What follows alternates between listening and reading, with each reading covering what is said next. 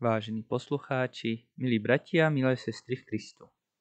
Vítajte pri 50. časti našej relácie biblické štvrťhodinky. Dnes budeme hovoriť o návrate Židov z babylonského zajatia, o Ezdrášovi a Nehemiášovi a o živote Židov pod nadvládou Sýrčanov a Rimanov. V babylonskom zajatí Židov usídlili do uzavretých oblastí. Zamestnávali sa tam poľnohospodárstvom, remeslom a obchodom. Mnohí z nich zbohatli a odvrátili sa od hospodina.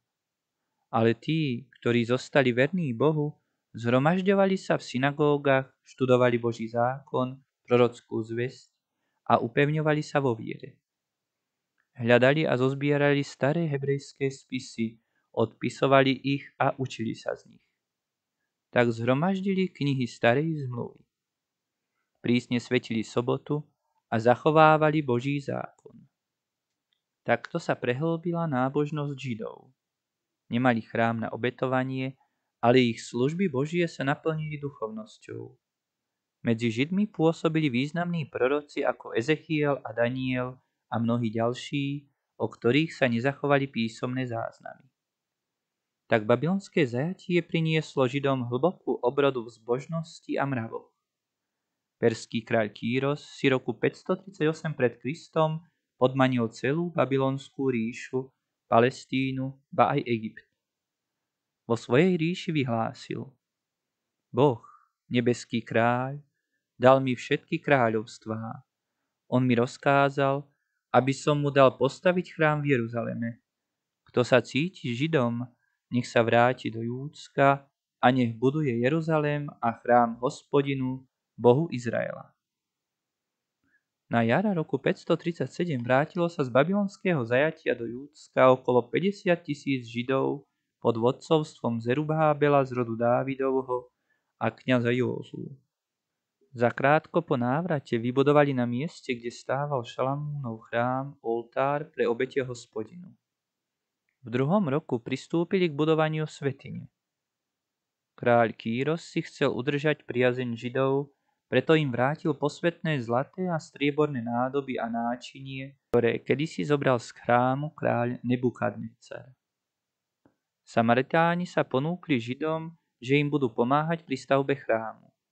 Židia ich odmietli, lebo sa obávali, že by do bohoslužby priniesli modlárske obyčaje. Samaritáni sa nahnevali a Židom vo výstavbe chrámu všelijako prekážali a robili im mnoho príkoria tak žiadali kráľa Artaxerxa, aby zakázal stavať chrám a obnoviť mesto Jeruzalem, lebo Židia boli vždy odbojní proti Babylončanom. Artaxerxes výstavbu skutočne zakázal. Ale keď na trón nastúpil Darius, znova povolil obnovu Jeruzalema a výstavbu chrámu. V šiestom roku Dáriovho kráľovania Židia stavbu chrámu dokončili a s veľkou radosťou a slávou posvetili. Po dlhom čase znova slávili Židia veľkonočné sviatky v chráme tak, ako to predpisovali Mojžišove zákony. Židia z babylonského zajatia neprišli naraz.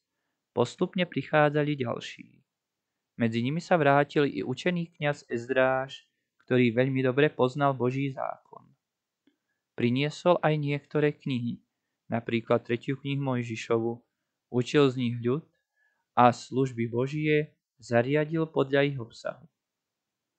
V dlhom čase neverí preniklo totiž mnoho pohanských prvkov do izraelskej bohoslužby. Ezdráž očistil židovské služby Božie od pohanských zvykov. Nariadil prísny mravný rodinný život. Zakázal Židom, aby uzatvárali miešané manželstvá so Samaritánmi a pohanmi.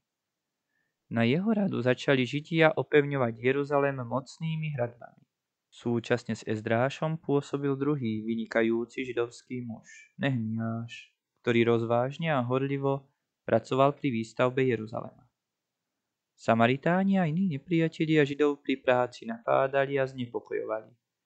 Nehemiáš nariadil postaviť viac stráží. Tí, ktorí budovali, jednou rukou kládli tehly a v druhej mali pripravenú zbraň na obranu. Nehebiáš povzbudzoval Židov.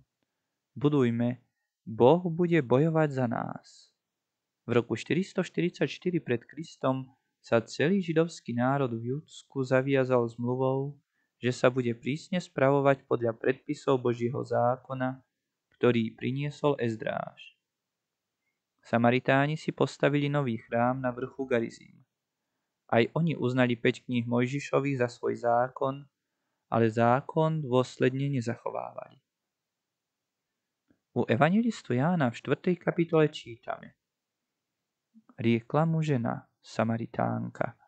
Naši otcovia vzývali Boha na tomto vrchu, Garizim, ale vy hovoríte, že v Jeruzaleme je miesto, kde treba vzývať Boha.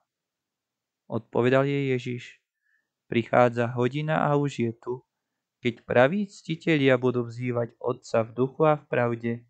Boh je duch a tí, čo ho vzývajú, musia ho vzývať v duchu a v pravde. Pod nadvádou Peržanov Židia žili za desaťročia dosť spokojným a nezávislým životom. Judskú krajinu v tom čase zveľadili. Prísne zachovávali Boží zákon a bohoslužby konali pravidelne. Posledným prorokom, ktorý zvestoval ľudu Božiu vôľu, bol Malachiáš, asi okolo roku 470 pred Kristom. Perskú ríšu roku 331 pred Kristom opanoval macedónsky kráľ Alexandre Veľký. Podmanil si aj Palestínu. Po jeho smrti sa Veľká Perská ríša rozpadla. V Sýrii vládol Antiochus a v Egypte Ptolemajos. O Palestínu bojovali Egypt a Sýria. V tomto období sa mnoho Židov presťahovalo do Egypta, najmä do mesta Alexandrie. V Alexandrii vzniklo veľké židovské sídlisko. Tu preložili židovskí učenci knihy starej zmluvy do gréckej reči. Tento preklad sa volá Septuaginta, to znamená 70. V spore o Palestínu zvíťazila Sýria. Sýrsky panovníci židov veľmi utláčali. Najkrutejšie prenasledoval židov sírsky kráľ Antiochus IV. Epifanes. Židom zakázal svetiť sobotu a sviatky, zakázal konať židovské bohoslužby v Jeruzalemskom chráme a nariadil, aby sa v chráme obetovalo pohanským bohom. Sýrsky vojaci a úradníci hľadali a ničili židovské posvetné knihy. Kto sa verne pridržal viery v hospodina, trestali ho smrťou. Sýrsky úradníci a vojaci násilím nútili židov, aby sa stali pohanmi. Proti sírskej krutovláde vzniklo židovské povstanie. Na čele povstania bol kňaz Matatiáš a po ňom sa stal vodcom povstalcov jeho syn Júda Makabejský. Židia niekoľkokrát porazili oveľa silnejšie sírske vojsko, opanovali Jeruzalém. Očistili chrám od pohanského znesvetenia. Keď Júda Makabejský padol v boji, vo vojne pokračovali jeho bratia Jonatán a Šimon. Šimon na čele povstalcov úplne oslobodil Palestínu spod sírskej nadvlády. Židia zriadili samostatný štát. Najvyšším kňazom a kráľom sa stal Šimon Makabejský roku 140 pred Kristom. Židovský štát pod vládou Makabejcov si udržal samostatnosť asi za 100 rokov. Keď sa kráľovskí bratia Hirkán a Aristobulos dostali do sporu, požiadali rímskeho vojvodcu Pompeja, aby ich rozsúdil. Pompejus prišiel s veľkým rímským vojskom, opanoval Palestínu a začlenil ju do svojej rímskej ríše ako provinciu. Odvtedy Makabejci vládli len formálne, v skutočnosti vykonávali len úlohu najvyšších židovských kňazov. Vládu mali v rukách rímsky miestodržitelia. V roku 37 pred Kristom zverili vládu nad Judskom kráľovi Herodesovi. Herodes, ktorý bol Idumejcom, dal vyvraždiť celý rod Makabejcov, ba svoju manželku a synov z obavy, že ho chcú zvrhnúť z trónu. Obnovil Jeruzalemský chrám a dal ho vyzdobiť. Za rímskeho cisára Augusta a júdského kráľa Herodesa narodil sa Ježiš Kristus, Mnohí zo Židov túžobne očakávali príchod Mesiáša, Ježiša Krista. Milí poslucháči, Dnes sa s vami lúčime a tešíme sa na ďalšie stretnutie, ktoré bude v nedeľu večer o 18. hodine, keď budeme hovoriť o rozdelení novej zmluvy, evanílistoch a evaníliách. Do počutia.